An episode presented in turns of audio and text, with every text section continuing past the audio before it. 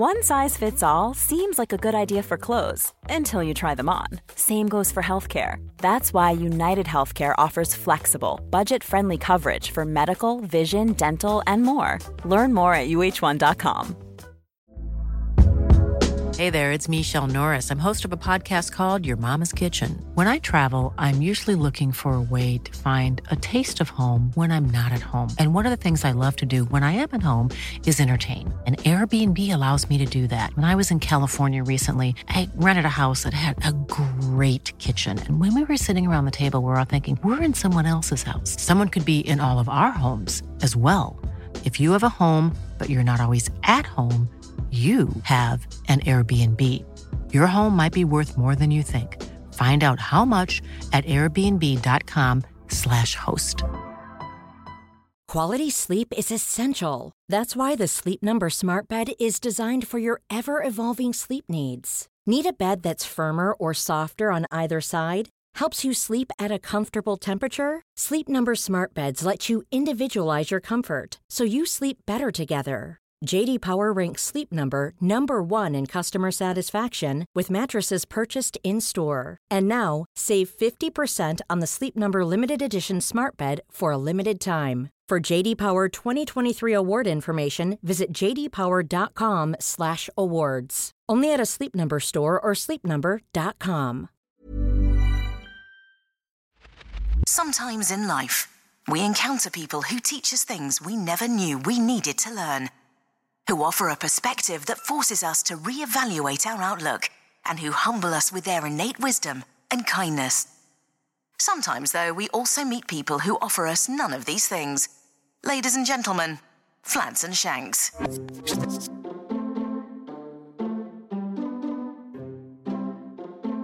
Hello, everyone, and welcome to episode one of our weekly podcast. I am David Flatman. And I am Tom Shanklin. Hiya, Tom. Hi, Dave. Now, um, despite both of us having been in fairly immaculate physical condition and with differing but equally sort of deep and healthy glowing tans, we a few years ago decided to stop playing professional rugby and to hand over the game, that the game we love, to some of the younger bucks to give it their best crack. And it was a tough decision, but I maintained the right decision, um, as I think both of us were keen to go out at the top, and we were both absolutely flying in our respective careers, weren't we, Tom? We were, Dave. We have passed the baton over, and I've always said this: if you're going to go out, you go out on top. Absolutely, You you've not- always said that. You do not filter down the leagues, do you? He's always said it. We're elite, and we remain elite. We are. And for those who haven't heard of us or don't know us, I played for London Welsh, played for Saracens, where Flats and I fell in love, and the Cardiff Blues. Mm, 70 odd caps. Seventy way- odd caps. 70, exactly. Seventy exactly, right? Not Sa- seventy odd. Sounds a bit better, doesn't it? Yeah. Um, selected in, for the Lions in 05. Sorry about that. Yeah, to that easy place called New Zealand, and again selected in 2009. But I didn't quite make that tour. Dislocated my shoulder, which is a shame because on the grapevine, word on the street was I probably was going to be captain. Yeah, um, yeah, perhaps not. I mean, two of two of the least successful Lions tours of all time, but uh, good, good stuff anyway. More than likely would have led them to a series win as well. I mean, there's every chance. not There- my words. Not my words. There is nothing to prove otherwise. I- I'll say that. I'll agree with you on that. Um, you, you'll have heard Tommy's pretty keen to talk about his career. I'll, I'll keep mine brief. Um, I played for Saracens for five years, uh, where I met Tommy, and um, I played for played for Bath for a, a bit longer than that, or a lot longer than that. Uh, managed to get eight England caps in the end. Only which, eight? Uh, yes, eight. Mate, I thought it was less. Sorry. Yeah, all right. yeah. But when you, when you think about it, America away counts, mate, on the tight head, the international tight head. Don't forget that. And I, I've looked at it kind of like this. Um, I don't want to offend anybody um, or be unPC or PNC, whatever it is. But I um, eight England caps roughly, if you look at it in like cat years or dog years or whatever, is equivalent to about eighty Welsh caps. I'd have thought. Um, that's insulting. That is insulting. Well, all right. It's just the way I've always thought about it. That's all. Can we pick on the Scots? All right. uh, Okay. It's equivalent to three hundred and eighty Scottish caps. yeah. Um, yeah, that sits well with me. That's, that's a bit Yeah, more like it. That's a fact. That's a bit more like it. Joking. Just a joke. Absolute joke. Yeah. Lols. Yeah. Yeah, yeah, exactly, exactly. But we like to think we've still got our finger on the pulse, and I certainly have, and I'm very much in touch with the game. Yeah, I mean, um, I go around the grounds and commentate and pundit every weekend and sort of gob off on the TV. And Um, I often sit in my pants and look at my iPad at Rugby News, so I'm pretty much up to date. You don't do a lot of that, so is it just what's yours? Just watching on telly? Well, yeah, I watch a lot of TV because I just absolutely love rugby, and I've Yeah, also you're a pig for it. yeah, I've also got a mate who still plays professional rugby. Who? So, uh, Jamie Roberts. What um, former teammate? Yes. Actually, your mate, or are you saying he's your mate because he's handsome and successful with a really big jaw? yeah. Uh, well, he follows me on Twitter. So He follows everyone we've, Twitter. We've got to be mates. he follow, okay. If you're his mate and not his former teammate, tell me the last time you spent one-on-one time with Jamie Roberts at his house or in a restaurant, in a coffee, in a coffee shop, a bar. Last time one-on-one. Um, ooh, 2009. I got him to sign. Right, former teammates. I got him to sign a shirt on the side of the pitch. right, former teammates. Embarrassing. He's not your mate. All right. So during this weekly podcast of ours, this new weekly podcast, we're going to do our best to cover most, if not all, or all of the topical talking points from the weekend's action. We're going to do a little bit of match analysis, nothing too in depth, um, but a bit of fun. And we're even going to, when we can, we're going to call certain people, the relevant people, the players, the coaches, the referees, fans, if we have to. My mum, if there's no one else to answer the phone. Um, her. we, we're going to make it. Yeah, you've got a number. Uh, we're going to make it as fun as we possibly can. Yes, on this week's show, we're going to be debriefing last season. We're going to do a little bit on the Lions captain. Who's it going to be? We're going to talk Olympic sevens and how great that was. Um, pick out any key moments from the weekend's rugby action, and we're going to call a mate of mine, George North. Another mate of yours. Nah, he's a legend. Is he actually your mate? I, I don't know about that. Well, I like to feel like I played a huge part in his development as a player. I'm um, certainly because his first game against South Africa, I ran an unbelievable dummy line for him to score his first ever try for Mate, Wales. your your whole career was respectfully built on dummy lines. Like when I played with you at Sarries and then played against you and watched you play for Wales and stuff, you ran so many dummy lines, and I often used to wonder, like I often used to wonder, are people, are defenders like attracted to him because they think he's really strong, and if he gets the ball, they know they're in trouble, or is it because you are so aggressively pallid, like practically albino, that they were like moss to a light bulb or something? It's like unbelievably attractive to defenders. I don't know what it was. I certainly stand out. I'm not sure it's for, for that reason. Um, Maybe, or maybe they thought you were Gareth Thomas, I don't know. yeah. or Jimmy Somerville. I don't know. Anyone else bored really? They, Voldemort. Um, but yeah, they basically used to say, make as much noise as you can and try not to catch the Yeah. ball. Oh, here I come, boys! Ah! oh, here he goes. Let's get him. Chase me. I can imagine. Yeah, I can just imagine. I, I mean, I used to do a commercial thing with George North last year, um, high level commercial stuff. Yeah, and one of the things I had to do was pretend to tackle him. And what I did notice was that he does have incredibly hard quads. They're like iron, They're very, amazing, very they? muscular. They are incredible. I, I think I think about them a lot. Um, it's, it's important um, that you know in terms of visualization for you guys at home. Um, because I only got eight caps for England and they were a long time ago, and Shanks may have got 70 caps, but it was for Wales. Uh, neither of us has any money, so um, our studio uh, this week um, is actually the upstairs sofa bit of. I say sofa bit 'cause it's not really a room; it's just kind of an empty space with a sofa in it at CrossFit Bath. And we arrived and thought this is quite cosy. It turns out the acoustics are awful. There is a, a plastic roof over which pigeons are walking above us and pooing. We are next to a train line which is very active. We're also under a flight path. We can only pray that um, there isn't a, a small holding nearby which is um, keeping warm for the evening, a, a gaggle of, I don't know, a gaggle or a murder or a parliament of cockerels. Who knows? But it's, it's humble surroundings for two humble guys. But give it six weeks and we'll be in LA with Piers Morgan, so don't worry about it. Yeah, it's like a, a cross between a 1940s bomb shelter and I suppose that room with full of old PE kit in school. It's kit everywhere, isn't there? Yeah, there is actually spare kit, and I, I did have a rummage through it, thinking, I mean, I will steal some. I'll be honest, with you, I was going to take some, but turns out there aren't many people at this gym um, that weigh 130 kilos. But Shanks, it's all your fault. yeah, what we're trying to say is our budget was spent on makeup and designer clothes rather than location. yeah, great shoes, awful, awful studio. There are plenty of ways to contact us. Um, ask us questions, whatever you want, because we will run out of things to talk about, won't we? Yeah, very, very readily. I'm also, I'm already struggling, mate. Yeah, if you want to contact us, you can contact us at Twitter, um, at Flats and Shanks. You can contact us on email, contact at flatsandshanks.com. Original, or you can go on our website, which is flatsandshanks.com. original, brilliant. Oh, took me a while to think of them. Yeah, we're, we're going to do our best to make it interesting. We're going to definitely have fun making it, uh, or at least pretend we're having fun making it. We hope you enjoy it. buckle up. Right, mate, that's enough of the foreplay. Let's get down to a bit of business. Yeah. And I think probably the best way to start off this is to have a quick debrief of last season's Aviva Premiership winners, Saracens. And not only did they win the Aviva second time running, they won the European Champions Cup, which to me is a bit greedy. Greedy, it's greedy. Yeah. But what's their secret, mate? Why are they so good? I think um, there's a lot of talk about Sarries and they spend too much money and there's always rumour and all that sort of stuff. I think that they no doubt have spent a lot of cash the last few years and the legends around the place, you know, have a huge impact. So the team that started the Prem final, the European final, of the 15, nine of those guys from Saracens were from the Championship or from the academy. That is very interesting in one sense, also perhaps misleading in another, because a lot of those Championship and academy players will have been influenced and learnt a huge amount from the legends that were there before that cost a load of money and all that sort of stuff. There's another argument there. Uh, yeah, like me and you basically Yeah, yeah, mate, years ago. Yeah, yeah. So um, I, th- I think they're, but for me, there's when Brendan Venter took over there, they developed rightly developed this uh, reputation for being boring. They were unbelievably boring but efficient. That's gone now. Those days are gone. Anyone that's still calling them boring for me is lazy. And you're allowed your own opinion, but um, I don't agree with that.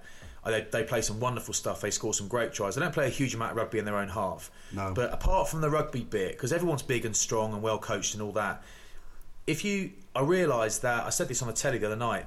I realise that not many of our listeners are going to have the chance, but there are competitions. There are, or if someone always knows someone, if you ring the club with a charity request or something, and you can find a way to get down to Sarries for a day, a training session, an hour, a morning, an afternoon, whatever. Take the time off work and go and do it because it is an unbelievable environment. I'm not talking about wow, all these guys talk about is excellence. It's not British cycling with Dave Brailsford No. it's honestly like being it's like being it's just like a load of blokes on holiday with all their best mates only instead of the boozing they're training the team meetings you got you got Petrus Duplessis as his Borislav of his alter ego he's in his red speedos doing a dance you got all the boys having a pop at this player or that player there's a load of proper analysis going on the coaching is brilliant the coaching the instructions really clear the guys come out the changing room laughing. They're laughing. Their wives are there in the creche with the kids. It's all put on for the kids. The food's great. Everyone's together for lunch. The warm up, they're laughing. Training gets properly serious. Yeah. But there are still smiles. I saw them warming up for a Prem game the other day, the first Prem game of the season, um, and against Worcester, and they were doing live scrums before kick-off, and they're properly having a go. You know, don't often do that. They're properly bashing each other, and they all come up laughing and smiling and bum tapping and all that stuff. They just, it's proper confidence and enjoyment the whole beating someone with a stick and we're workmanlike and we don't smile that works for some clubs it doesn't work for Sarries. It's not how they want to do it. It's like they made a decision a few years ago. We are going to treat everybody unbelievably well because and we're going to make everyone love each other. ELE everyone love anyone. And it's not fluffy. It just means that actually these guys work incredibly hard for each other. They want to get better for each other so they all improve. It's just it's just an incredible it's an inspirational environment. And that is what i think that absolute backing that the players get from the coaches and all these young coaches get from the senior management that absolute backing for me is what makes them even when they were struggling last weekend they never looked psychologically in trouble they always looked like they were going to come through they looked relaxed and they got it done Yeah, and this team, I feel, has been building for a while. Yeah. You look at the players they've got there. Um, and you, you watch them, you're right, they don't play much rugby, but once they get into opposition 22s, They're back- brutal. it's back to basics, isn't it? It's, yeah. it's a lot of one up runners, but they've got the power and the Yeah. skill set to to be able to take on people. You know, Vunipola, both Vunipolas, what incredible ball carriers they They're are. unbelievable players, and you know we'll talk about the Sarries game a bit more in a minute. But there are just everywhere you look, there's real power. So there's Duplessis. As he came as a championship player, he's now a top player. Yeah. You look at Mako Vunipola, outstanding. Jamie George taken over from Schalk Brits. Now they've signed Christopher Tolofua for next season from Toulouse. He's only 22. The guy's an absolute beast of a hooker. He's a fantastic player. Um, they're constantly, constantly moving forward. And then when the ball does go wide, you've got Chris Ashton, and you, you're an international winger, Tom. So you will know more about this. I bleat on about this all the time, and I never know if anyone agrees or not. But for me, Chris Ashton, along with Jack Nowell, Anthony Watson, Sharp, Chris Ashton is a pure winger. He's the best we've got. He's the best England have got. Every time I watch him, he's electric. He's he's certainly up there, and you watch his running lines. He's better than anyone else I've ever Yeah. seen his running lines. It's because you know he pops up in the middle of the field. Then most wingers would try their hardest to get back on their wing because that's where they should be. But you watch him; he just floats. He just follows the ball, constantly following the ball, and every try they score, he's near enough in that picture. If he's not scoring it, he's Yeah. one or two players behind. just wants the ball, doesn't he? He knows where to be, wants the ball. He knows that fatties like me desperately don't want to tackle him. You can see why England pick, you know, Jack Nowell, Anthony Watson. Those boys are incredible. Mm. But for me, Chris Ashton should be a bit closer to that team. That's just one player. Anyway, they are a wonderful team, and I would be, I don't know if shocked is the word, but I would certainly, I'd certainly raise an eyebrow and I'd cock a cauliflower ear if they didn't win the Premiership this season. And I, I don't think Europe's a given by any stretch, but if they don't go a long way in that, I'd be very surprised. yeah, I'll agree. Um, the Pro 12 for me was fascinating last season. Um, Really? And I, yeah, and I, I don't, I don't mean to offend anyone with this, but it was fascinating for about the first time for me because the Connacht were the kind of the Leicester City of the Pro 12 last season, and I just think that it was wonderful for Connacht, and the players and all the supporters and that sort of stuff because no one expected them to No. do well. No one expected them to continue to do well after the World Cup they did it. They did the job. They won it. It became such a such a brilliant, such a beautiful story. Social media was going crazy towards the end of that season. The last game of the season when they won the thing, you, everyone's got to turn on. Everyone's turning the telly on to watch it. Yeah. And even people who don't watch the Pro 12 are watching it. I watch the games. I watch a lot of Pro 12 games, and I'll be honest with you, I, I watch them kind of because I have to. I know some of the players, but I watch them kind of because I should because of my job.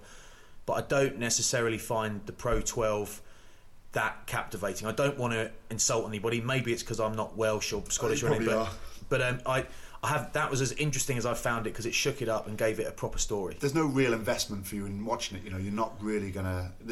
You're not looking at it thinking, you know, these are potential England players. You know, whilst if you're Yeah. Welsh, if you're Irish, if you're Scottish, you're watching it to see, um, you know, how players are doing, how your mates are doing, um, how the opposition are doing. Um, so there's an investment if you if you are in that league for Yeah, sure. because I'm English, mate. But you're, but you're, you know, you're Welsh. Are you interested in the Premiership? Like, are you captivated by that? I am now um, because I'm at the game and I'm just a fan. But I suppose you, you keep an eye on it, but you keep an eye more on who you're playing week in, week out. So you know when it was the, the Celtic League or the, or the Magners League, you know predominantly I'd watch that because Yeah. that's they're the teams I'm playing week in, week It's your out. world, yeah. Um, what I'm- also, you're English. You're, what I- you're born in Surrey. You're about as Welsh as I am. But yeah, okay. well, Your, your mum- your dad's Welsh. yeah, and my mum and your mum um, is she from Pontypool? Um, she actually, my mum wasn't born in Pontypool. My mum was conceived in Pontypool, and that is she? something entirely different. Yeah, thanks for asking. Yeah, They uh, formidable front row, didn't they? back in those days, yeah, Uh, what- quite good with the ladies apparently. What, what, what position are you? Yeah. Anyway, It's anyway. funny, it's funny because my dad's six foot seven and really skinny. I don't know what happened. I look nothing like him. He's got long blonde hair. Anyway, It's like the Leicester City story, isn't it, with Connacht? Yeah. Um, they want that. Look, Brilliant I, story. I remember doing an interview with Brian Moore right during the World Cup. Connacht were top. I said, look, this team will not last. They will. They will slowly drop down through the league, and you know, there's a bit of humble pie for Yeah. me to eat. No, no Hum- actual real humble pie, Welsh cakes, not actual real pie. But you know, it's, It's a metaphor. it- that's why last weekend, I'm sure we'll talk about it in a minute. But Connacht getting spanked by Glasgow. I love watching Glasgow play. I love what Gregor Townsend's done. They're a great team. Brilliant. But I was actually a bit gutted when I saw that result because I want I want Connacht to go and win it again. Well, well, they know. were tipped as well. Um, they, Were they? did, they did some sort of uh, poll, and Connacht were tipped to win it again, but Glasgow were unbelievable. yeah. Um, but but Connacht, you know, going back to them, where they play on a dog track, a team not full of many stars at all. They had Robbie Henshaw, but his big departure now to, to Leinster is going to be a huge loss for him. But you've got to take your hat off to what Pat Lam has done and what he's had to work with. It. You know, they do have some great players. I Matt sidestepped Pat Lam once. I did. Did you? Yeah, sidestepped him. And you also caught Epi Taione, didn't you? Caught Remember that? Tiny on the outside. Remember yeah, that boy? playing for playing on the wing as well. Done him. Yeah. Absolutely done him. He couldn't get round me. He looked You- at me and thought, I'll do him. No. All right, some said I had the angle. You use the touchline as like a Mate, it's an, it's an extra defender for me. It always will. 14 defenders for you. Yeah. Those are the days. But you did. But yeah, um, what a great story that was with Connacht. Yeah, I love it. So there were some summer tours. Um, we'll start off with Wales in New Zealand. That went well, didn't it?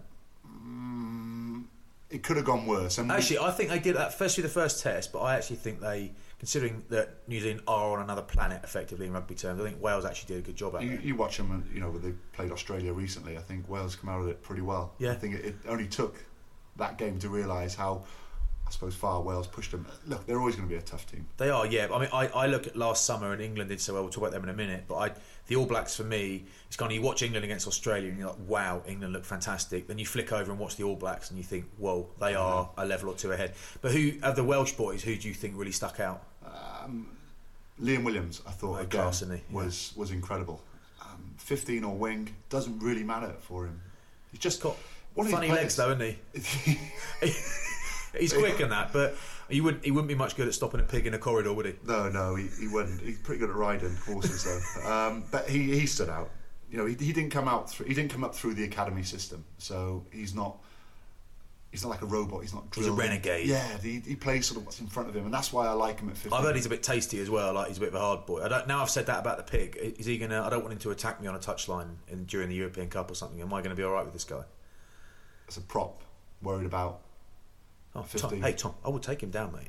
Take- okay. But uh, what I want to know is, I, I watch him play, and he's incredibly exciting. Yes. I watched Leigh Halfpenny play, and he basically doesn't make mistakes and kicks, just just kicks points. He just wins teams' games. So, I I, I wonder who you think they're going to pick at fullback, or is one of them going to go on the wing, or what? Yeah, well, I think the back three will be George North, Leigh Halfpenny, and Liam Williams. George, Where's, hang on, where's. Cuth, where's Cuthbert and Amos? Where are they? Is Cuthbert dropped away at the moment? Is Amos not quite at that level, or what?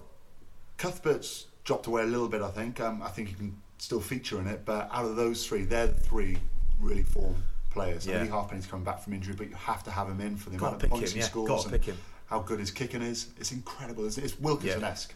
Yeah, Isn't it?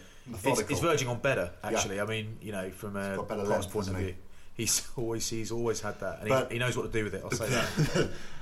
The dilemma is where do you play them? Um, Yeah. Do you play Leigh Halfpenny on the wing? Do you play Liam Williams at 15 or, or vice versa? So, I mean, Leigh Halfpenny started off as a winger, so he certainly knows how to play wing. Yeah. You know, the last four or five years he's played 15. But whatever whatever you do, wherever you play Liam or, or Leigh, they are probably the two bravest men on the field. They're brilliant, and you know, people. It's a sort of separate subject, but people often ask. You know, you go to these dinners and Q and A's and stuff. They say, "Who are the hardest guys, the toughest guys you ever played against?" You say me, yeah? I say Tom Shanklin first.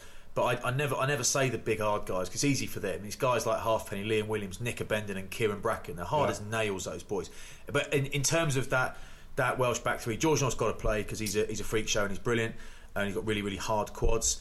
Um, but as, as a fan, I feel like you want Liam Williams to be getting the ball as often as possible, so perhaps stick him at fullback. Yes. But actually, if you're the coach, you probably want the safer option at fullback, and you have to have Halfpenny on the field. So it, it's more likely to be the other way round, wouldn't it? It's easy for us to say stick him at fullback. The way Wales play is a is pretty safe and it's not that complicated, is it? So Leigh Halfpenny suits It can't be because I mean Playing the they're, 15 role. they're not that sharp, are they? The Welsh lads. You're full of confidence now. England doing well. when's, the, when's the last time England beat Wales? Um, I'm not not I- much of a stato I, I can't remember. I can't. Haven't remember. beaten them for 40 years apparently. No, yeah, Oh, something like that. But anyway, moving on. Ireland touring South Africa. I, lo- I love that tour. I, well, I love the I love the first game, and you're kind of neutral because I'm not Irish, I'm not South African, whatever.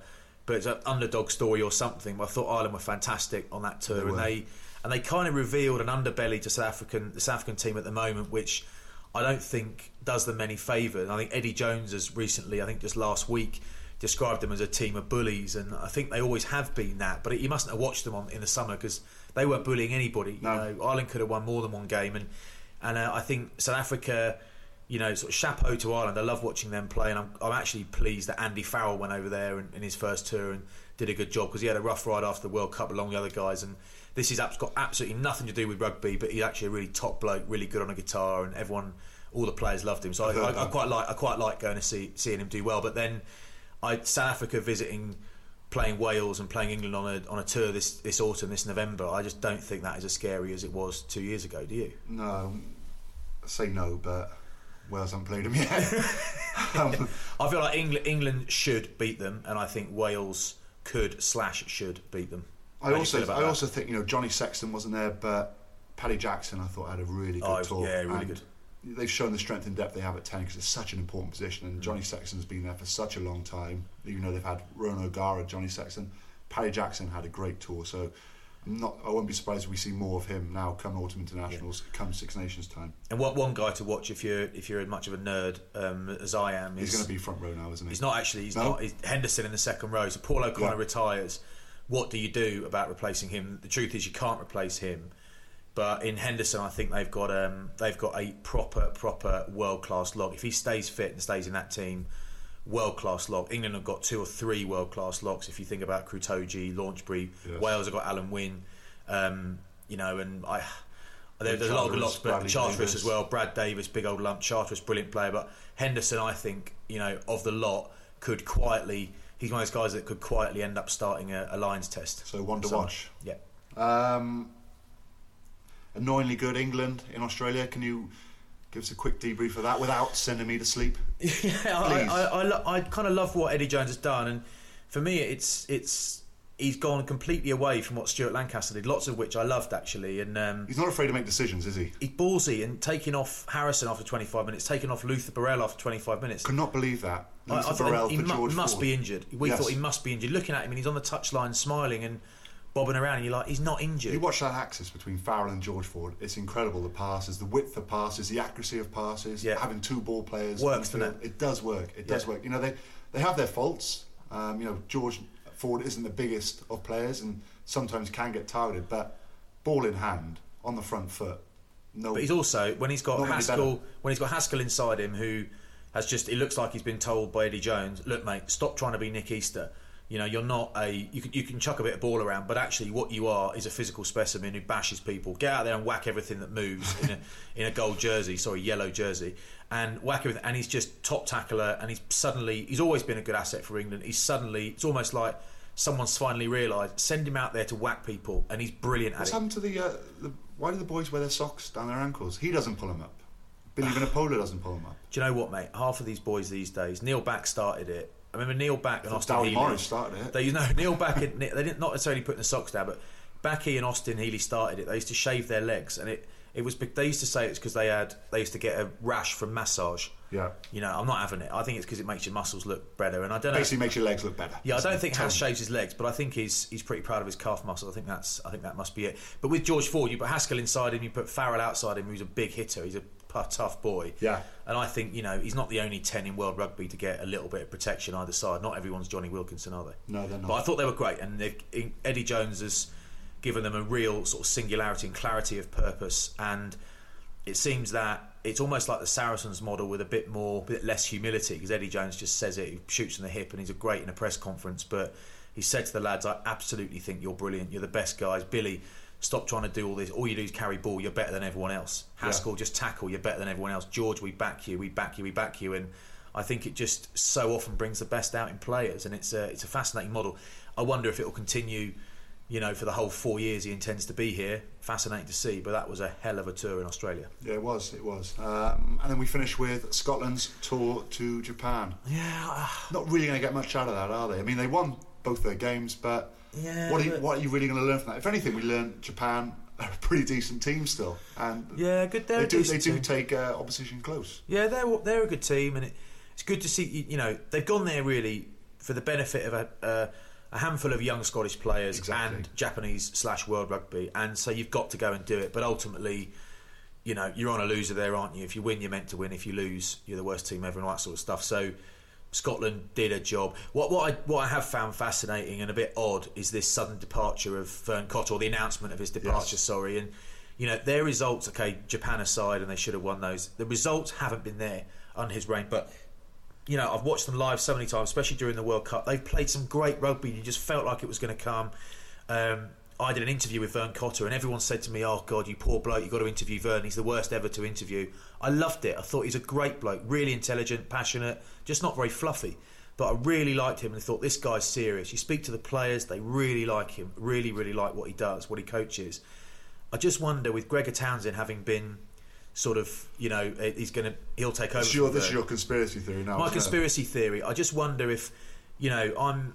I don't work at Bath anymore. Haven't for a couple of years, but you still know a lot of people, and there's there's a bit of talk when Mike Ford gets the sack. Bit of talk about is Gregor Townsend the guy? You hear whispers. Then you got mates around sort of West London and at Quins and around Quins, and you think, well, apparently, you know, O'Shea's gone. Apparently, you know, they're looking at Gregor Townsend. Could be a load of rubbish. Could be a load of balls. We don't know.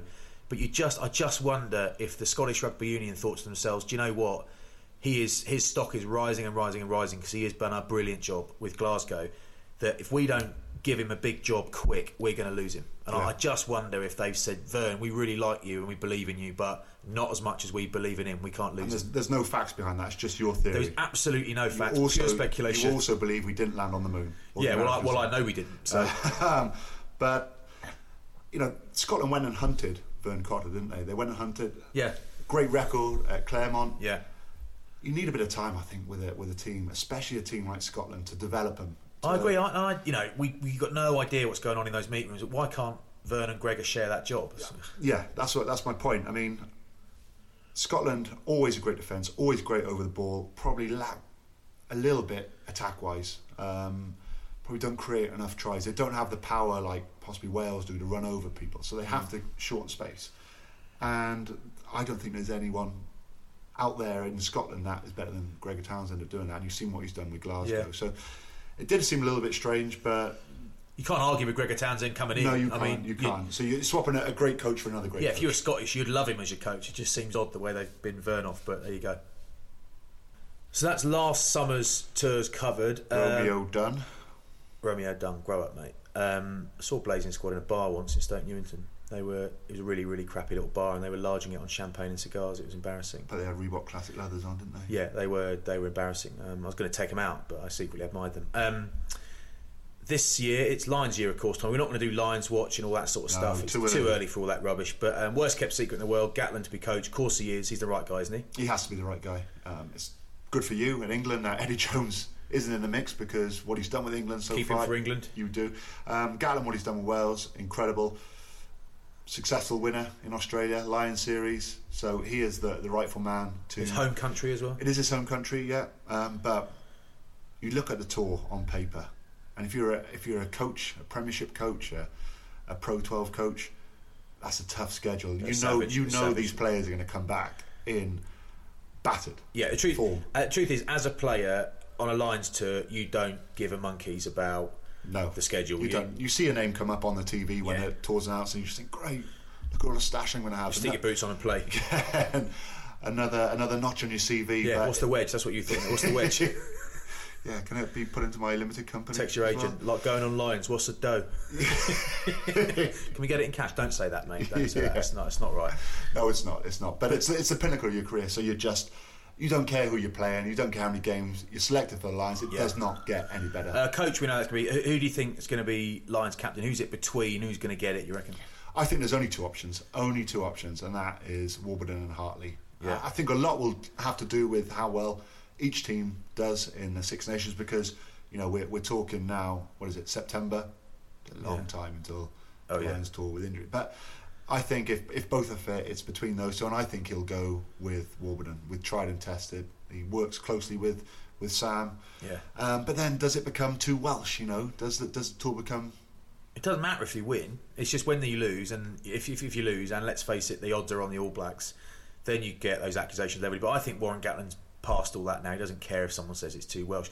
I- I'm a I'm a big I'm a big supporter and always was of Dylan Hartley. Um, you know, divided opinion when he got made England captain. But you know, I've I've played in you know been on tours with him and played against him a lot and all that sort of stuff. And I know how technically good he is. You know, I remember playing against Saints in a league game and we were getting a bit of joy against their scrum, which not many teams had got. And I heard him make a correction after a collapsed scrum to his tight head prop, and I remember thinking, I hope that bloke don't listen because I'll be in trouble if he does. And 20 seconds later, I was being introduced to my own colon, and it was all over. And I got subbed off 20 minutes after that. And he actually, he, he just, he actually, Dylan's advice and knowledge took me apart that day. And I think he's a, so he's properly good. Look at England scrum during the World Cup, not good enough. Look at it since he came back, much better. He's, but I think that I don't know Warburton anywhere near as well as you do. I watch him play a lot and all that stuff, but I've done a few things with him, like commercial things, really. Again. You know, again, oops, a bit commercial work. Um, done a few things with him and spent a few days with him. you? I have, yeah, and um, we've got very similar physiques, me and Sam. And you you got to spend about five minutes with him or three minutes with him before you think, all right, he's not the nastiest bloke in the world. He doesn't sink twenty pints on a Saturday with the boys, but he is absolutely the bloke you would have as captain, one hundred percent. He's just he is just a hell of a bloke, isn't he? The biggest thing is as well, he, he suits the way Wales want to play. Yeah. I suppose the Lions are going to play as well. Yeah. Um, incredible over the ball. One of the best sevens in the world for sure. Northern Hemisphere. Yeah, and the pipe. Look at guns on him, pipes on him. Oh, Huge. naughty. All all those Yeah. veins coming out. Yeah, he's, he's a skipper, isn't he? yeah, he's a, his nickname's HP, um, but I can't obviously go into why. Why? I can't. I just said Sauce. maybe. Okay, keep thinking, guys. Yeah. Touch on the sevens in the Olympics. What Yeah. an incredible tournament that was, and it's it's taken sevens up to another level. I think Yeah. it could be you know like the new 2020 Yeah. of, of cricket in rugby. Yeah, I think the, the only difference is that in sort of T20 cricket, a lot of the guys that are playing and whacking the ball around are the guys that we see week in, week out playing sort of county cricket, international, a lot of them play mm. Test cricket as well. And I think in sevens at the moment, Sonny Bill Williams aside, it's not guys that we know from 15s. They're not recognisable faces before they play sevens. And I think slowly that they were trying to be introduced. You know, you look at Joe Simpson Yeah. was trying to become involved in Yeah. uh, in the sevens. Loads of, loads of like Christian Wade, loads of guys I think wanted to go, um, but then it was like, well, we're going to bin off all the guys that have got us this far and pick a load of famous guys. I don't know if James it Davies made it, and he's you know his first choice. Cubby boy, Scarlets, Jonathan's yeah. brother. I tell you what, I don't know him, never met him. Love the way he plays, love his social media. I reckon he's a top, and he's got Cubby boy tattooed on his knuckles, isn't Do you know how he got that done? How?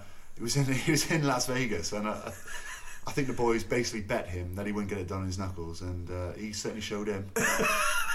That's honestly why. he, he showed them, yeah. Oh my god, Cubby boy. Oh my god, that is So- kind of basic and kind of heroic. I think the hardest thing for him was when he went home trying to hide it from his mother. Yeah, not easy. Yeah, no. glass for dinner. But I, I haven't had a, I haven't watched much sevens in the past. I haven't had much to do with it for um, physical reasons. But Forever. I remember, yeah, you played a bit because you were faster. But I, I remember being uh, you playing at Rosslyn Park for Sarries, and I was team manager. Do you remember? Yeah. I was pretend team manager. I didn't know when any kick-off times were. I actually was actually You just come for the crack, didn't you? I- the I- social. no, I was drinking all day because I didn't have to drive. I was on the team bus. It was great. And um, I remember you making a really big break through the middle. Standard. Standard. And it was like 50, 60 yards. You got caught um, by, by their by their third choice tight end prop. And just before you hit the deck, you offloaded out the back beautifully and we scored. And it was really, really nice move, and everyone was going nuts. And you looked to the bench, and you were doing that "substitute me, substitute me" Yeah. sign that not when you do when you're injured, you do when you're absolutely blowing out your ass. And the coach obviously thought you were waving, so he waved back and said, "Crack on!" And you were in a you were in a hurt locker, mate. it was bad times. That's the thing. I like sevens for about two minutes until you've got to make a break. And Yeah. then, but the guys nowadays, unbelievably fit, aren't they? Oh, if they're man. not making a break, they're chasing back. Oh, it's a joke. How fit you know, they are. stopping tries. So fit now that you know the the whole fitness levels have just gone through the roof. They're, they're- yeah, they're, they're a mile ahead of the 15s boys. I mean, it's a different job, so you can't you can only compare it slightly. I was actually at Twickenham for the London double header last weekend, and some of the Olympic sevens boys, the GB sevens boys, were there, and I was pleased to see them because they're unbelievably fit. These guys, I'm Yeah. pleased to see them chopping a few pints, watching the game, and having a good time, and talking about going out that night. And I, I love that. You know, I think we'll you know enjoy yourselves too because that's part of the game. You've got to be mates and all that, but. The thing that stuck out for me was that Dan Norton, who's GB's flyer, who's Yeah. just freaky athlete, you know, runs like he ain't running. You know, it's so easy for him. He ran. He literally ran, bounced up the stairs next to me and Mark Durden Smith, my TV mate, and he bounced up, and we both. He bounced past us both uh, to pop up to his mates a few rows up, and we both looked at each other, and I said, both said the same thing. Oh my god, did you see his ass? It was honestly, mate. His arse and hammy, they're quite skinny jeans on, like they wear these days. oh, I'm glad you said that. Yeah, I had a vision. Yeah, he wasn't. He was completely nude, which was bizarre. But, um, he had jeans on, and it's like this is this is a sprinter going past. It's a sprinter. These massive hamstrings, massive arse, you know, arse Yeah, cheeks. yeah. And I'm sounding a bit odd now, but I I can't get it out of my head. No, there's nothing wrong with a bit of bum appreciation. bit of bum. Yeah, you're right. Yeah. He, and he looked great. Dan looked great, and um, I love what they did out there. And I'm, I must say, I'm genuinely. I'm not going to lie on this podcast. I'm not going to say the right thing. But I am genuinely way more likely to turn the sevens on and watch it since the Olympics. So there's your legacy. Yeah. yeah, I think there's talk about you know GB um, competing on the international stage now Yeah. with all the seven circuits around. Yeah. Not having England, Scotland, Wales, Ireland. I don't think Ireland have team in sevens, but competing as GB, Yeah. which which would I think would be great. Oh, that'd be great. Um, they did a great job over there. It, they did, and to get a silver medal is incredible. I don't think it mattered who they played, who Fiji played in the final. I think no matter what team was in front of Fiji, I think They, they were monsters, to weren't they? They were just incredible They right from the monsters. start. But think of the job offers Ben Ryan's getting now. Hmm. I mean, and considering when you consider what he's achieved, and you consider that he was literally born a ginger. He's not going to stand out in Fiji, is he? Yeah, you see him a mile off in Fiji, the beacon. But I, considering you know what he's overcome Yeah. in those terms, He's, done land, so he? well. Land awarded to him. Yeah, he's had mountains, land, I don't know, coffee shops, medals, keys to the city, and all that sort of stuff. Tree, all, all that sort of stuff. Boats, um, lots and lots of love, um, and yeah, for a you know for a Orange man, he's done he's done incredibly well. And I, I think now you look at Fiji and brilliant sevens players, but you look at their 15s team, and if if they're able to find some sort of top flight competition, I think they're they're sleeping giants because Yeah. you've seen what it's done to Argentina in the rugby championship. Yeah, I don't think um, beating the Springboks twice. Yeah.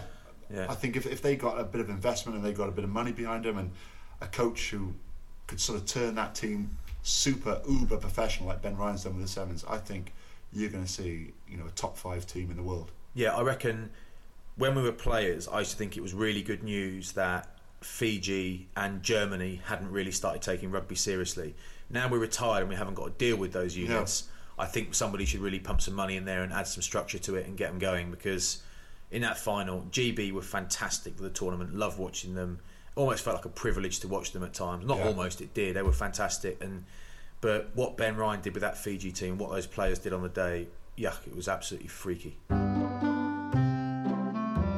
So flats, we've just had the first weekend's rugby action in Aviva and the Pro 12. We'll start off with the first game, Gloucester v Leicester. How on earth did Gloucester lose that game with a lead of Mate. 24 points? Incredible. Mate, it was absolutely Not you, mate. It was um, sorry, I didn't mean that. Um, it was absolutely savage Friday night. Wasn't and I was there pitch side. It was absolutely savage. So Gloucester tore Leicester Leicester apart. Now you guys listening at home, um, you know you know the result, you know what happened. But what what was most fascinating to me was sitting right on the touchline. I was sitting with Phil Vickery, and half time he said it's going to be interesting how he said to me it'd be interesting how Gloucester deal with the comebacks. It's going to come from Tigers. It always comes. First thing Gloucester do is score another try. Hmm. And he looked at me and said, "Wow, they're doing it." And then Leicester said, "We're turning the screw."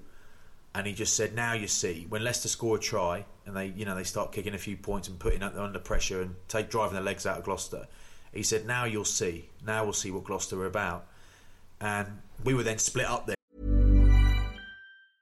Quality sleep is essential. That's why the Sleep Number Smart Bed is designed for your ever evolving sleep needs. Need a bed that's firmer or softer on either side? Helps you sleep at a comfortable temperature? Sleep Number Smart Beds let you individualize your comfort so you sleep better together. JD Power ranks Sleep Number number 1 in customer satisfaction with mattresses purchased in-store. And now, save 50% on the Sleep Number limited edition Smart Bed for a limited time. For JD Power 2023 award information, visit jdpower.com/awards. Only at a Sleep Number store or sleepnumber.com. A lot can happen in three years, like a chatbot may be your new best friend. But what won't change? Needing health insurance. United Healthcare Tri Term Medical Plans, underwritten by Golden Rule Insurance Company, offer flexible, budget friendly coverage that lasts nearly three years in some states. Learn more at uh1.com.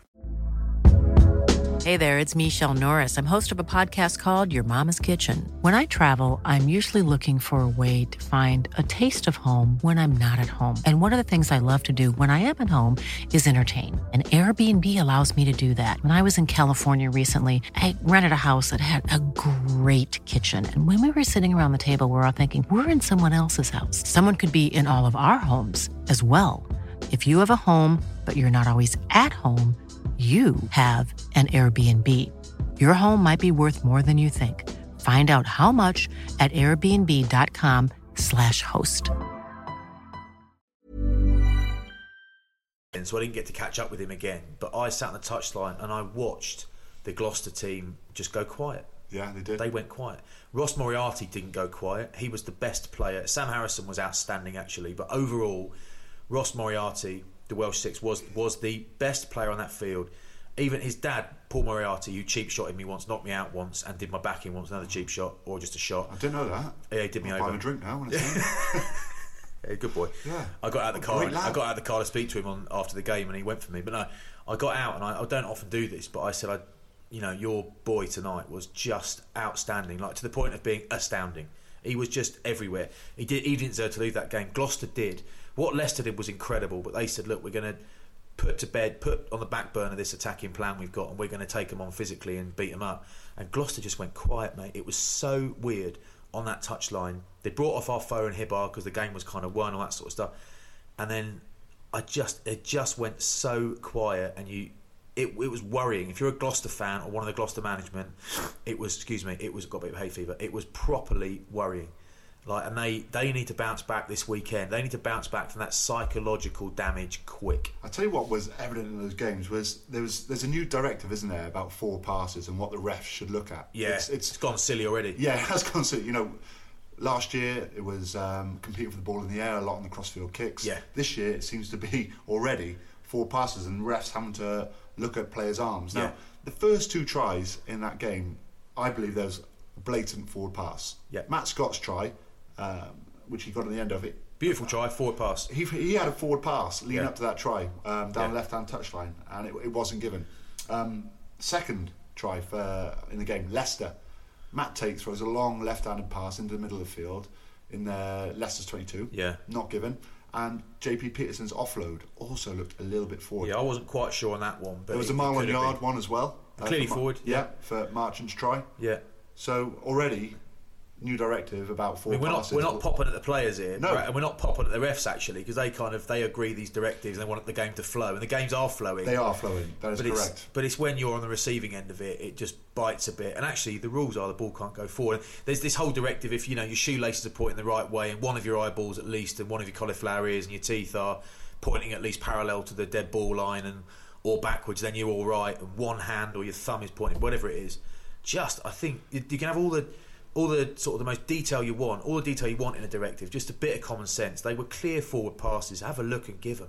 Yeah, I mean, consistency is what you want. You know, Yeah. if they're going to be given, then they have to be given through the whole. I mean, you're, yeah. I mean, you're ultimately you're never going to get total consistency from referees because they're human beings like the rest of us, and that, that's not consistent. Otherwise, we'll just be Hawkeye for everything. But you know, it's it's one thing saying if you're going to be consistent, let everyone throw the ball forward. Then you're playing American football. I think let's be consistent, but let's rewind a little bit and say we're actually not going to throw the ball forward and we're not going to allow it all season. Anyway, it was it was an incredible night, and I am fascinated to see how Gloucester uh, react this weekend.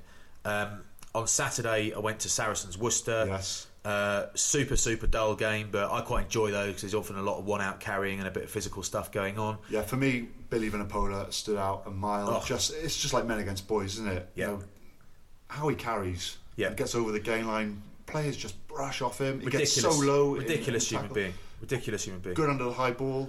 You, He does everything. you don't want to kick it to him on the full. A, play, for a player like that, a player like Billy, with that power and size, that, that just the weight. Subtle hands as well. Yeah, he, he, he should be a low work rate, high impact player. He Yeah. should be a he should be, he should be a Chabal, someone who drifts in and out of a game but has a massive impact when he drifts in. Yeah. he's not. No. He's high work rate, high impact. It's a joke. It's ridiculous what he gets through. Same as Mako. Yes. Not quite the impact, but just they they're two blokes that look too heavy.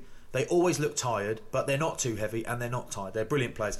And Sarries were about a million miles below their best, but they still won by 30 points. That's what you do when you're the champs. And Worcester never fired a shot in attack, to be honest. But GJ Van Velze in the back row was, geez, I mean, he was hitting everything. He was hmm. whacking everything. And they got him off as soon as the game was lost because it was clear for anyone on the touchline to see this guy is going to be a hell of an asset this season. Take care of that body. Don't leave him out there if the game's gone because he was whacking everything. So we had the second double header then, which was uh, Harlequins Bristol. Yeah. Um, so we've seen New Boys Bristol coming back. Bristol were great, I, was. I was really looking forward to that game, and it, it was it was a pretty good game as well. Yeah. But I was looking forward to it because you had past through present. You had Gavin Henson versus Jamie Roberts. Yeah. Two people like The Doctor of Medicine versus the Doctor of Tan. Love. Tan. Tan. Tan. Yeah. Yeah, it's got to be yeah. Tan, hasn't it? Got Yeah. to be Tan, yeah. Um, and I think the, the turning point for Bristol, they obviously started very well, but the Yeah. turning point for me was when Henson went off. He looked- he looked real good, minutes. didn't he? His partnership with Hurrell Yeah. looked really good. And, and there's That a guy to watch out for. He's freaky strong. Hurrell. He is, Yeah, he freaky is. strong. He's got legs He's got to be related to me. He must be, yeah. He must be. Um, but, you know, those, those two had the Harlequins midfield um, Yeah. In trouble. Yeah, and that, and Roberts and Marchant. Marchant's super talent. He's a great one to watch the rest of the season. Um, but they did. They had him. They had him on their toes, if not in trouble, I'd say. But they were. They looked a proper Premiership midfield from the from the from the first whistle. They looked fantastic. And Henson going off. Marler. You see, Marler hit him. It wasn't Yeah. illegal. It wasn't. It probably. We'll say it wasn't malicious. It was aggressive, but it wasn't dirty. No. I saw it a mile off. You know, I watched Marler, and I said to. I was with Mark Durden Smith. I said, "He watch Joe. Watch Joe. Whack Henson off." And that is not. It's not. He's not trying to hurt him. He's trying to whack him, and that's Yeah. what rugby players do. So. I think what we've taken from that game as well is that Bristol can certainly compete in this level. Oh yeah, I really, really hope they, they keep it up. Partly because it's a good story, but also because it is it's you know I work in on the TV at all these games, and it it's so close to my house. Um, I just I think of the environment, but also. You know, I could have a, I could walk my dogs, have breakfast with the kids, and still get there two hours before kickoff. I mean, it's just a dream for me. So, it will it will cheese me off if they go down. And also, they've got two Welshmen on their um, coaching staff now with Dwayne Peel and Jonathan Thomas. Yeah, Peel looking after the back. That's a risk. It's a risk. Yeah. You know, having two you know recently retired players. What they are, though, they are fresh out the game. Um, Yeah. So it's quite easy to relate to those players because they've freshly come from it. JT always been good defensively. Yeah. Um, something they did at the Ospreys for, for years and years. Something he did at Wales. A leader. Yeah. And and Dwayne, one of the most skillful players you'll meet. And Dwayne Peel, uh, incredibly lean, um, in great shape, which is one thing, inspirational to the players. And Jonathan Thomas, absolutely top draw on a night out. Yeah, and Dwayne also looks like you, you Google it. You Google it. The lead singer of Sum 41. I don't, know, I don't know who they are. I don't know his name. No, you wouldn't. No woman, no cry. I don't know who they are. Um, Uh, Exeter, Wasps Exeter was Yes. interesting. X looked like they were going to do it. They always have a good ding dong, those two. X started really well, good driving game, loads of firepower, but you just felt like Wasps have got so many weapons, especially out in the back line from nine back. Robson was fantastic. Gopperth and Cipriani, great to watch. And a lot of people saying, well, who's going to get that shirt? It's a long old season. Kyle Eastmond's going to be fit as well. Cipriani, Elliot Daly. wasn't at his best, but was still fantastic. Yeah. Uh, doesn't have to be at his best to be fantastic. Elliot Daly, Christian Wade. You know, uh, they got Willie le Roux Frank coming. Halai as well. Frank Halai, Frank the Tank. You got. Uh, I don't know him, but I use his nickname because we're like best mates, pretty much, soulmates. Willie And- LaRue, Kurtley Beale. Yeah, Kurt and So Kurtley Beale coming many. back. It's ridiculous, absolutely ridiculous. They- Nathan Hughes now Yeah. qualified for England. yeah, splashing the catch. Haskell's not playing still, you Mm. know. So they, you just felt like at some point they're going to get a shot, and you see Christian Wade down the right in a bit of space. It's just electric. Isn't? One man who stood out for me, and it's, it's quite difficult being a, a back centre, come Yeah. wing to say, was Tommy Taylor. Oh yeah, What a yeah. what a name as well. I love that name. Great name. Um, I didn't see that signing coming, uh, but it's a very good signing. Talented guy. Yeah. Not yet fully on the England radar, so he should be around for at least this whole season for them. Very, very durable. Very good at throwing, which is you know handy and rarer than you might think in you know talented young kids.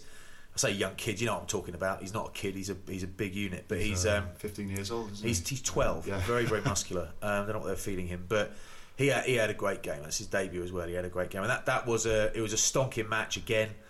Um, and Wasps, it was a when Exeter went ahead. I thought this would be a good test Yeah. of Wasps because everyone, including me, talked them up. Let's see what they They've had a lot of close encounters recently, Yeah, haven't they? yeah. Europe in the Aviva. Yeah, compare Huge. compare their psychological reaction uh, to going behind and being under the pump at home to Gloucester's. You know, and you think, well, you know, Wasp, uh, Wasp will feel pretty good after What that. I like about Exeter as well, I love their try celebration. It's something that we might do after this podcast as well. yeah, the sort of the gentleman garden touch. Yeah, just yeah. Uh, the old front bum tap. Yeah, I like that, and it, you know, I don't think you know, I don't think you know, certain, in terms of gentleman gardens, I would I would like mine to get more attention than it does, and perhaps that's where you come in. the, the, the Jimmy Gopperth try stood out for me, and it's not a try you expect to see him scoring, going around, you know, someone as quick and a good defender Yeah. like Ollie Woodburn. That was a really sort of strange bit of defending from Woodburn, a bit of a brain fart, you know. But But you actually played with him, didn't you? I played with him. I'm that Yeah. young. I played with Ollie Woodburn. I remember. Um, he, he, whenever he played for Bath, whenever he played for Bath, he was brilliant. Like Yeah. maybe not man of the match, but close to it. Very very quiet guys. So quiet he was almost too easy to drop. So they kept dropping him when someone else came back fit. But he was always so good. But I remember being at the rec for like one of these open training sessions, and my little girl was on the touchline. We finished training, and she You said, got kids? "I got ki- yeah." Oh, well done, mate. Yeah, thank you very much indeed. Um, amazing what the internet can offer you these days. So I, so I, um, she said, "Daddy, I need a wee wee." I said, "Well, come with me into the changing rooms." We popped in. No one was in there because the lads were still out autographing with the fans and stuff. And Ollie Woodburn was in in sort of a separate bit, about to get in the shower. I put her in a different room, like in the boot room, and went went went away. And um, she went to the toilet, and I said, "Well, I'll pop to the toilet now." I put her back in there, and I went through, popped to the loo, came out and washed my hands. And my little girl, who was four at the time, had moved into the um, shower area where Ollie was in the shower, showering, facing the wall, away from my daughter, which is good news. And um, he was looking at me, and he, Ollie didn't speak much in those days. He come out with shell a bit at Chiefs, as people tend to. Didn't speak a lot. He looked at me and gave me a look that was like, mate, get your kid away from me. This is seriously weird. She's doing her best. She's getting splashed by the shower and all that. She's doing her best to look round the front. You know what I mean? And I was like, get out of it, get out of there. You don't need to see that. And he's like, get it, get rid of her. Walk outside, and she said, Daddy, why did that man in the shower have a longer tail than you? it, could, it could be worse. It could be worse. She she could have said, "Daddy, why, why don't you have a tail?" Why is your tail docked like our little French bulldog? but I always see Ollie Woodburn, and then we're on the, we're on the telly. Kids are unbelievable. You know, they can't remember what they did yesterday. See him playing on telly, and she says, "That's the man with the tail." I said, "No, you're at school now. you're, at, you're a year two now. You can't say that." Newcastle quickly go with them. First win at home. Great job. First win at the start of the Premiership in nine Yeah. years.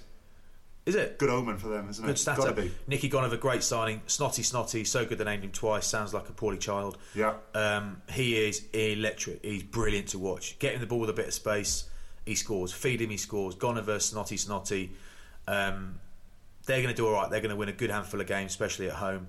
And if they can get him in a bit of space on that surface up there, that plastic pitch, they'll be good to watch. I love watching that guy. Yeah, and we talk, we've talked about uh, Glasgow being Connacht, which is probably the big surprise. Yeah, I got- I was a bit gutted. I must say, I love watching, love watching Glasgow play, Yeah. but I was a bit gutted that Connacht got spanked. Actually, You know, 40 odd points. You did not expect that at home as well. Um, Cardiff Blues had a good start to their season Yeah. as well. And Zebre and the Italian teams in the Pro 12. I don't. Hammered, hammered by the Ospreys. I want to grow. I want the game to grow. What's the point though? There is no point. There is Yeah. no point. You know, there, there could be some uh, US investment though, so that's that's the word on the street. Oh yeah. Yeah, potentially. Okay. So we'll leave it there. Okay, but obviously you know more than you're letting on, or is that just rumor? Uh, rumor. Okay, fair enough. We like a bit of that. We major in that on this podcast. We love it. So next up, Tommy, we were going to talk to both of our listeners about um, potential players to watch Yes. for the season. Lots of these guys you will know about already, listeners at home, because you're you're sport, you're nerds uh, like we are. But you know, some of the guys we might pick, we're most excited about watching. Who's who's on your list, Tommy? I got like a big six. It sounds like uh, a safari, doesn't it? But you got Kurtley Beale and Willie le Roux both going to Wasps. Mega.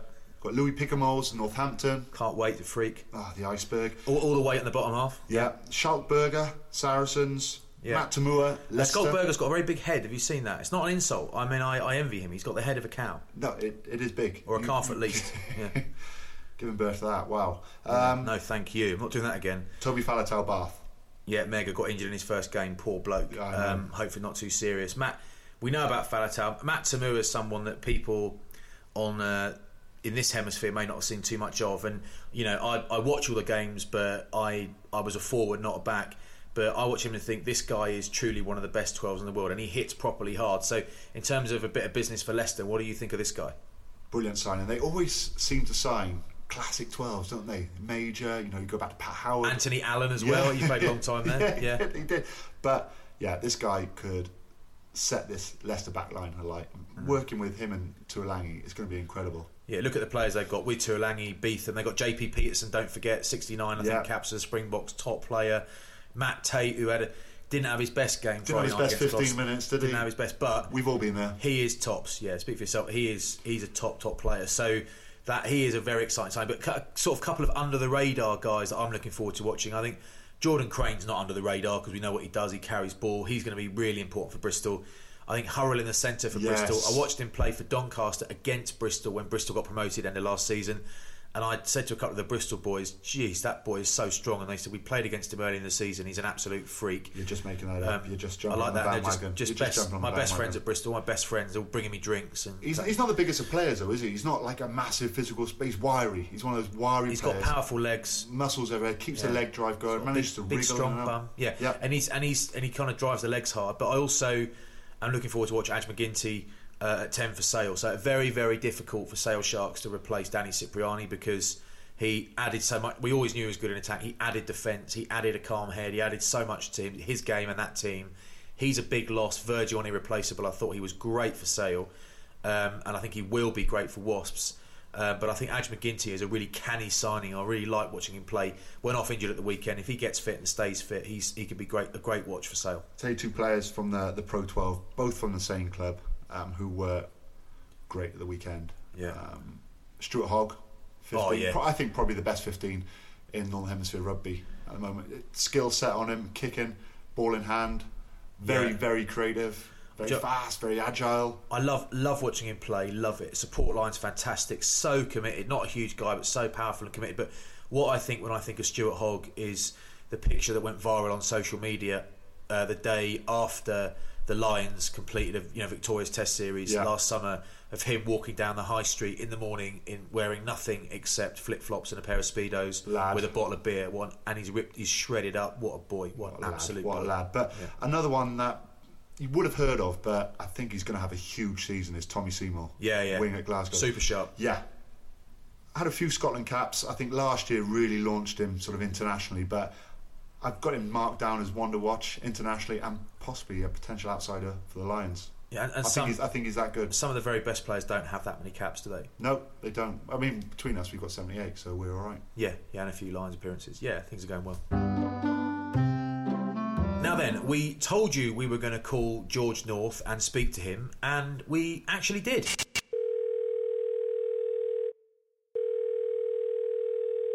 So, George, you were out in Rio. Um, what experience was that like for you, mate?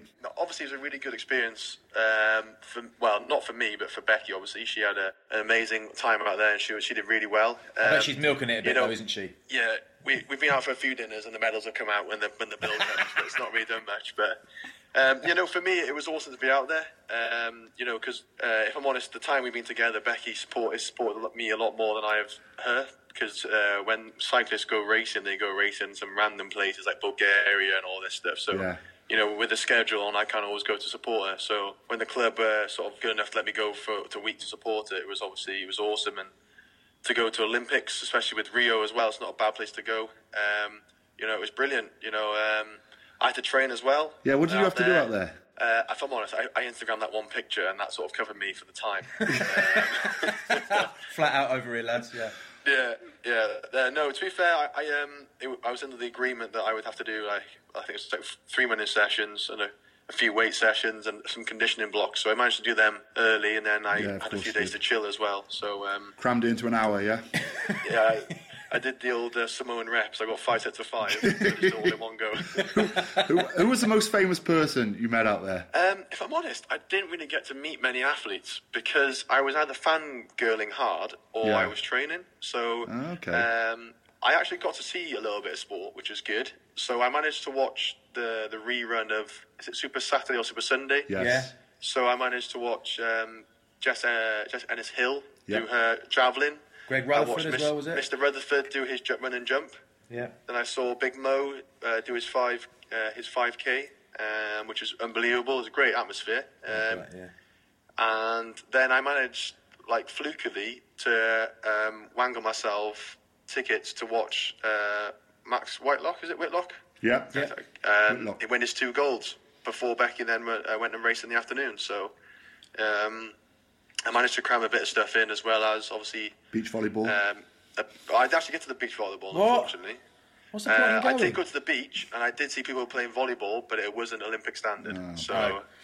Um, what I want to know is, George. I mean, you're obviously really happy to see someone you love so much um, do so well out in Rio on the big stage. But in the back of your mind, uh, I'm wondering. You know, you're you're a humble guy, you're a modest guy, but you're used to being the big star. I want to know how you're dealing with being the second best athlete in your house.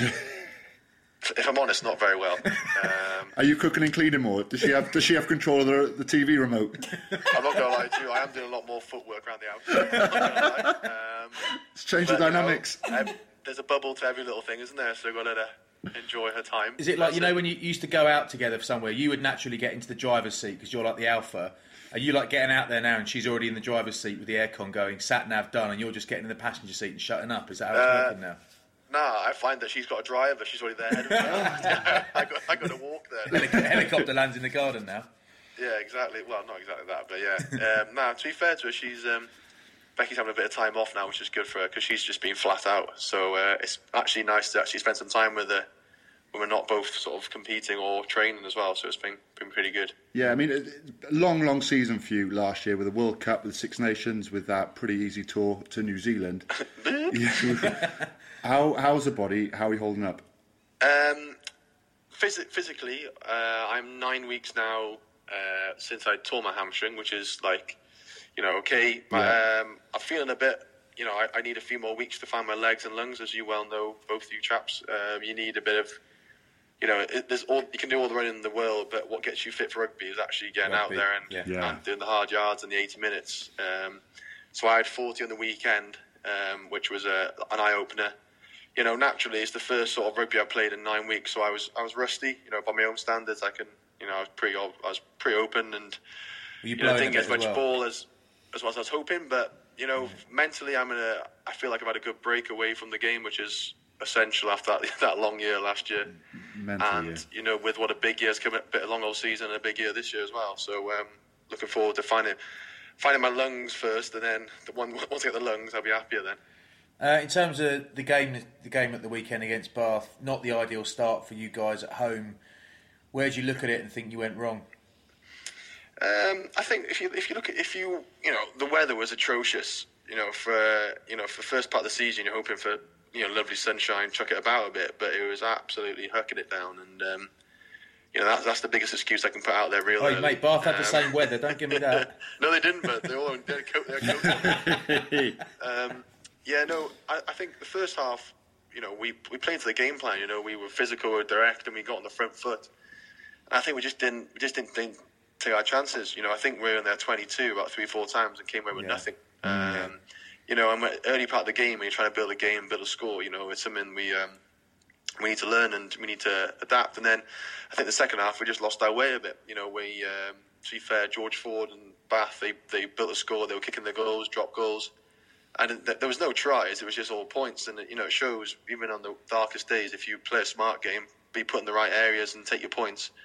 You can build a build a score and build you know build a win and take that sort of chance of coming back away from them. Even though we scored two quick tries right at the end, you know we still had a you know still three three I think it was three points ahead, uh, three six points ahead. So uh, no four points to beg pardon. Um, so it was you know one of those ones where you know, and at that point it's a little bit too late to to really do anything because Yeah. you you try to grasp at four minutes to score like four tries. Yeah. You, you, obviously, there's been some big signings over the summer, and Louis Picamoles is, is the biggest, really, um, for you guys. What have you made of him? Um, is his English any good? Is there a bit of a barrier Uh, there? well, Does he eat a lot so, of bread? Uh, he, he, he, he's just always got a gun bleed in his in his pocket. He just pulls them out. Got a gun bleeder. The old French baguette rips the roof of your Yeah, mouth he's, off. he's just got he's got a jambon everywhere. But, uh, yeah, no, he, mate, he's a he's a really good guy. Obviously, it's hard for him. Uh, obviously, the language barrier. But uh, when he first came over to, like, to have a look at the club and stuff, I, I met with him then, so had, a- had a quick chat, and his English was like, um, what's the polite word? He's bigger than me, isn't he? Um, Rubbish. He it, it was rubbish, yeah. But since obviously he's been working hard when he's been here, his English he's pretty he's pretty good to be fair to him. And then um, basically the internationals were in on one of the rest weeks when the main squad were away because obviously the timing and stuff, time off and what have you. yeah. And because of my hamstring, um, I was on modified training with uh, with Louis, who uh, tweaked his back at the time. And at the start of the week, we were like paired up, and it was like me doing all the talking, and then Louis just going, "What? Uh, what? Uh, this pardon?" And at the end, we had like a watt bike session to finish the week off. And honestly, I swear he was speaking better English than I was. He was like, "Come on, George, five to go." You've got to be honest with this now. You've got to be honest. When you're speaking to him, do you find yourself speaking with a little French accent? No, but I do that very British thing where I just speak louder. So Yeah, of course you do. that thing when you're abroad. Yeah. Loud and Speak slow. louder and slower. A lot of hand actions as well, is it? Yeah, you don't Yeah. wear berets for live scrums over here, Louis. yeah, I get it. Yeah, but no, he's, he's a good guy. Um, you know, I think his quality. You know, everyone knows his quality. He's a massive, strong man. Um, Yeah, huge. And I think, I think as well for him is once he feels comfortable in the system and once he knows the you know, the calls and you know the sequences we play at, I think he'll he'll fit in straight away because he'll you know we we look for that front football and he is that chap that hopefully will get us that front football. Yeah, but he's got legs that are like bigger. It's about the size of Shanks people's probably. waist, right? Yeah, Like kebabs, aren't they? legs like Yeah. kebabs. Um, They don't they don't change thickness from his like his bottom down to his ankle. no, Yeah. he's, he's, he's a freaky physique. But is he is he one of these French lads that is like actually weak as a lamb in the gym, just stronger than everyone else on the field, or is he a gym monkey as well? He's pretty strong, yeah. He's pretty strong. He, you know, he's very strong. To be fair to him, he's not like the he's not like the farmers you find in mid Wales. You know what I mean he is like He's he gym- is he's like gym he- yeah. To be fair to him, he, he works hard and like like, his like, his offload game is is berserk for a man his size. Yeah. He's, he's like throwing balls left, right, and centre, like which is obviously good for us, really. So apart from him, who else should we be looking out for in a Northampton shirt this year? Except you, George, obviously. Mate. Yeah, naturally, keep an eye out for me. Yeah. Um, um, you got a couple of young guys coming through the, this year. They've had a few games last year. Obviously, you know about Teimana Harrison. He obviously Yeah, had a few yeah. caps over the summer. Uh, he is, I think, given a couple of seasons of top level rugby, he's going to be fighting for that shirt, you know, consistently in England jersey. Um, young guy, not because he's the boss's son, Harry Mallinder. Uh, he had a big summer with the uh, England twenties, and you know, show what quality he has got, and he's physically. Uh, Big guy, eh? he's, Say again, sorry. He's, He's a, big he's guy, isn't he? he's a big old goose. Um, You know, he's got the right skill set and the right mindset as well, so he'll be one to look And you've got to be nice to him, haven't you? Well, he's Jim's son, isn't he? You got to be, Of course you he got to Son make, of make sure Jim. you get He's the coffee in the morning. he's isn't Sodge, it? isn't he? Son of Jim. He's got a very long neck though, Harry. It must be. I mean, I think his peripheral vision must Ah, be mate, quite it strong. suits him. It suits him, but you know. Yeah, he's got a neck of a llama. Um, yeah. I, I tell you what, one thing, one thing from Rio, mate, I that made me. Um, I don't know if you really cared, but it made me cringe on your behalf was when I heard that Clare Balding, who is my absolute hero, um, asked you when you were planning to get married, be- just because you're out there together and you're cuddling and stuff. Was that super cringe? So I'll tell you a quick story. So the when she when Becky won her first silver, so I was like super proud, super like obviously chuffed. And then they asked would I do would I say something? And I was like, yeah, of course. Not thinking what am I doing. So the first time I spoke it was all good. Didn't say anything too bad. A little bit of like public necking, but I was like, no, it's not too bad. No. Yeah, that It was- is what we it would on a bit of that, mate. That was embarrassing. It is. It is what it is. And then much, the second time, they said, "Oh, they tried to get all the families together." And I said, "Look, I'll come with me in the shop, but I'll be at the. I, I won't say anything. I've did my bit. It's not about obviously me. It's about Bex. Obviously, how proud we are and well that really, you know, really chuffed." So yeah, yeah, we did all the, did all the brief as you chaps would know, working on the telly box and all that. It was like, you know, we'll chat to you, do da da. So basically, they chatted to Becky's parents, the Jameses, um, Laura Trott's parents, and then Jason Kenny's parents. It was all going well, and I'm in the back just smiling away, like super proud, just happy to be here. And then um, I think the, the line was something like, uh, Clare said something like, um, "Oh, I best we'll, we'll let the uh, the Trotts and the Kennys go because they've got um, a wedding to plan." And then she goes, uh, oh, "In the background, we've got George here, Becky's boyfriend." And then she sort of wrestles her way through the crowd. I'm going, "Oh, bugger, she's coming to me." And then she goes, "It's been a wedding. It's been an Olympics of uh, proposals, George." And then goes and just puts the mic in front of my face. and I'm like, "Where do I go from here?" That is cringe. That is hard, mate. That is hard. so then, basically, I spat my marbles out for about five minutes. Blah blah blah blah blah blah blah. blah. And then I was like, "Yeah, you know, super proud of Becky." Just completely deflect. yeah. And then, um, Mate, yeah, we she are, don't worry, apologised mate. afterwards. We, you know, we know the coup. We've, you know, we've been there. We're, we're not going to start asking you questions about marriage. Uh, we're not going to put you on the spot like that. But it is true that you're trying for a baby, though, isn't it? Yeah. Congratulations, No. mate. No, no, no. What? What? Sorry, mate. That's just what I heard, Down mate. there, no. That's just what I heard. Just what I heard. Um, George, top man. Thanks for coming on, mate. Um, I hope the rest of the season goes brilliantly for you, and uh, no doubt we'll see you on the circuit soon. Thank you very much. And hey, say you, guys. congratulations to Becky. We all Yeah. loved watching her. We loved it. Will do. Cheers, Will do. George. See you, mate. No worries. Cheers, guys. Bye. So I think we've kept both of our listeners, mum and dad, quite long enough. Quite a long stretch of me, uh, for me without food. To be honest with you, Tommy hasn't taken his tanning pills. I think that's about it. Are we done, boy? Yeah, I can tell you're starting a little bit grouchy. You haven't eaten in 30 minutes, and you need to eat every 30 minutes and shave because you came here clean shaven. Now look at you, You're like Terry Waite. like a caveman now. Yeah. But if you want to contact us, contact us on Twitter at Flats and Shanks. Email us contact at flatsandshanks.com or just go on our website, which is flatsandshanks.com. Yeah, do that if you want. Um, if you'd like to. It's goodbye from him. Him being Jimmy Somerville on steroids. And it's goodbye from him, him being a, uh, a Ross Kemp with fluid retention. Ta-da. Ta-ra.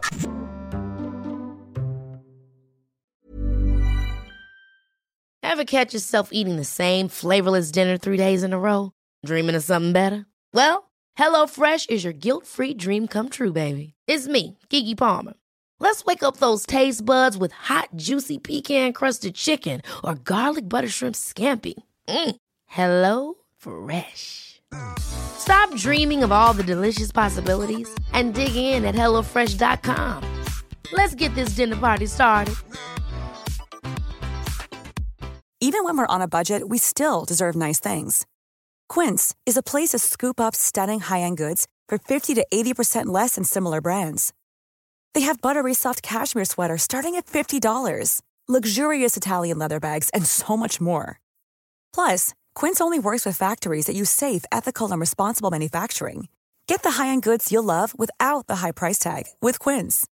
Go to quince.com slash style for free shipping and 365-day returns. AdWanted UK is the provider of single source media data for agencies, media owners, brands, and academic institutions.